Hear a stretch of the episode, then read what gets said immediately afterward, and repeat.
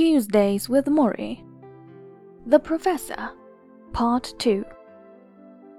I used to tease Morrie that he was stuck in the 60s. He would answer that the 60s weren't so bad compared to the times we lived in now. He came to Brandeis after his work in the mental health field, just before the 60s began. Within a few years, the campus became a hotbed for cultural revolution. Drugs, sex, race, Vietnam protests. Abbie Hoffman attended Brandeis. So did Jerry Rubin and Angela Davis. Morrie had many of the radical students in his classes. That was partly because, instead of simply teaching, the sociology faculty got involved. It was a fiercely anti war, for example. When the professors learned that students who did not maintain a certain grade point average could lose their deferments and be drafted, they decided not to give any grades. When the administration said, if you don't give these students grades, they will all fail, Morrie had a solution. Let's give them all A's. And they did. Just as the 60s opened up the campus, it also opened up the staff in Morrie's department.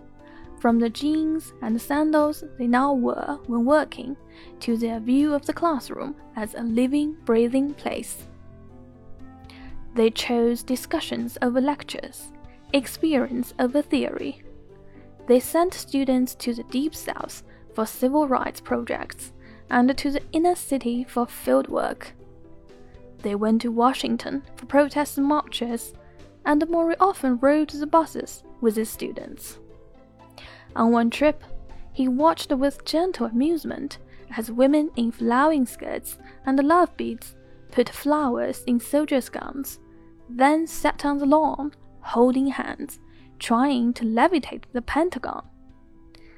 They did not move it, he later recalled, but it was a nice try. One time, a group of black students took over Ford Hall on the Brandeis campus, draping it in a banner that read Malcolm X University. Ford Hall had a chemistry labs, and some administration officials worried that these radicals were making bombs in the basement. Morrie knew better. He saw right to the core of the problem which was human beings wanting to feel that they mattered. The standoff lasted for weeks, and it might have gone on even longer if Morrie hadn't been walking by the building when one of the protesters recognized him as a favorite teacher and yelled for him to come in through the window. An hour later, Morrie crawled out through the window with a list of what the protester wanted. He took the list to the university president, and the situation was diffused. Morrie always made good peace.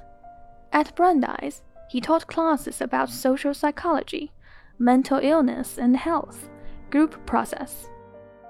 They were light on what you'd now call career skills and heavy on personal development. And because of this, business and law students today might look at Morrie as foolishly naive about his contributions. How much money did his students go on to make? How many big time cases did they win? Then again, how many business or law students ever visit their old professors once they leave? Morrie's students did that all the time.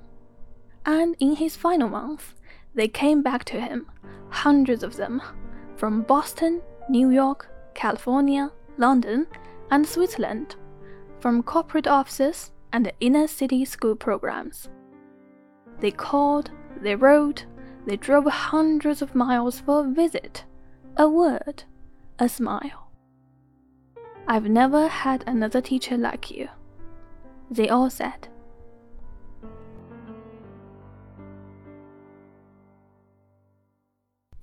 As my visits with Morrie go on, I begin to read about death, how different cultures view the final passage. There is a tribe in the North American Arctic, for example, who believes that all things on earth have a soul that exists in the miniature form of the body that holds it, so that a deer has a tiny deer inside it, and a man has a tiny man inside him. When the large being dies, that tiny form lives on. It can slide into something being born nearby, or it can go to a temporary resting place in the sky, in the belly of a great feminine spirit, where it waits until the moon can send it back to earth. Sometimes, they say, the moon is so busy with the new souls of the world that it disappears from the sky. That is why we have moonless nights. But in the end, the moon always returns, as do we all. That is what they believe.